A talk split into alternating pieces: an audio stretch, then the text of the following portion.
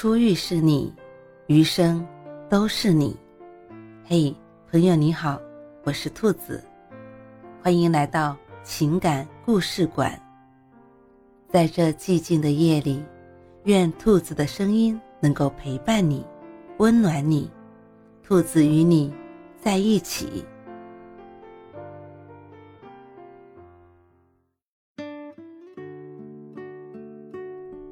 他爱不爱你，生个病就知道了。认识老徐之前，其实我挺害怕生病的，因为我很清楚自己虽然平时大大咧咧的，但是一生病就会非常的焦虑。就连感冒发烧，我一个人把自己严严实实的裹在被子里，鼻塞到喘不上气的时候，我都会绝望的想自己是不是要死了。印象最深的是上大学的时候。有一次，我不小心摔了，膝盖脱臼了，在校医院一边疼得掉眼泪，一边自己打车准备去学校几公里外的大医院拍片子。其实我也可以找朋友陪我的，我知道他们大概不会拒绝，只是我怕给朋友添麻烦。而那个时候，我其实也有一个暧昧对象，没有联系他的原因也很简单，我觉得自己现在这个样子太丑了。更重要的是。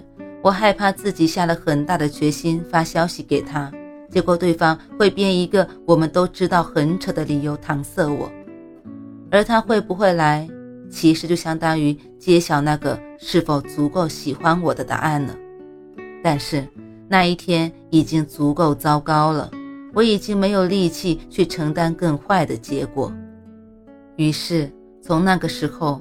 我只期盼未来的伴侣一定会是一个让我在生病的时候可以放下心依靠的人，不会让我在生病的时候恐慌到一边翻百度一边担心自己是否得了绝症，也不会让我一个人挂号排队取药，独自面对诊断的结果。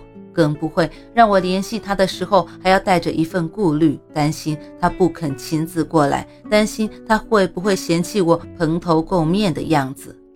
毕竟人和人之间容易保持善意，却难以付出热情和义气。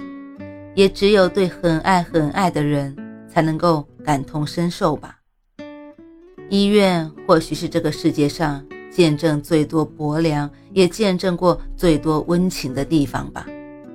在纪录片《人生第一次》当中，镜头真实记录了一对双胞胎的出生。孕妇向爽在怀孕二十七周左右时，不得不接受心脏瓣膜手术，手术风险很大，很有可能造成胎儿无法健康出生。手术前一天，向爽的爱人趴在病床旁。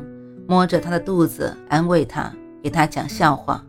丈夫说：“你明天肯定会没事的。”第二天的手术全程，丈夫寸步不离地守在病房门口，焦急地来回踱步，直到手术顺利结束之后，向爽朝他比了个耶，他的眼泪才终于止不住了。两个月之后，双胞胎出生了，身边的人笑着说。可不是你想的一男一女，是两个男孩。丈夫对着镜头哽咽道：“不要紧，两个男孩就两个男孩，母子平安就好，他们平安就是最好的。我下半辈子不干别的，就守着他们三个人过，还能干什么呢？所以你看，对很爱很爱的人，你才不会事不关己的说出感冒发烧多大点事儿啊，或者是。”哪个女人不生孩子啊？你只会恨不得替她去承受这一切。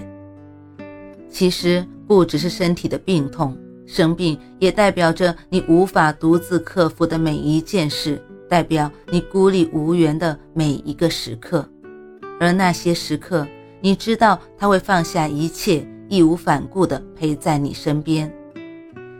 其实都说病床前面见人品，这句话。一点都没有错，嘴上说出的三千句“我爱你”都不如病床前的一晚陪伴。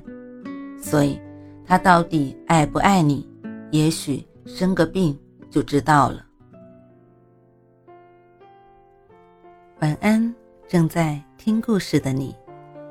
如果你还是睡不着，可以来直播间和兔子聊聊天，也许兔子能哄你入眠呢。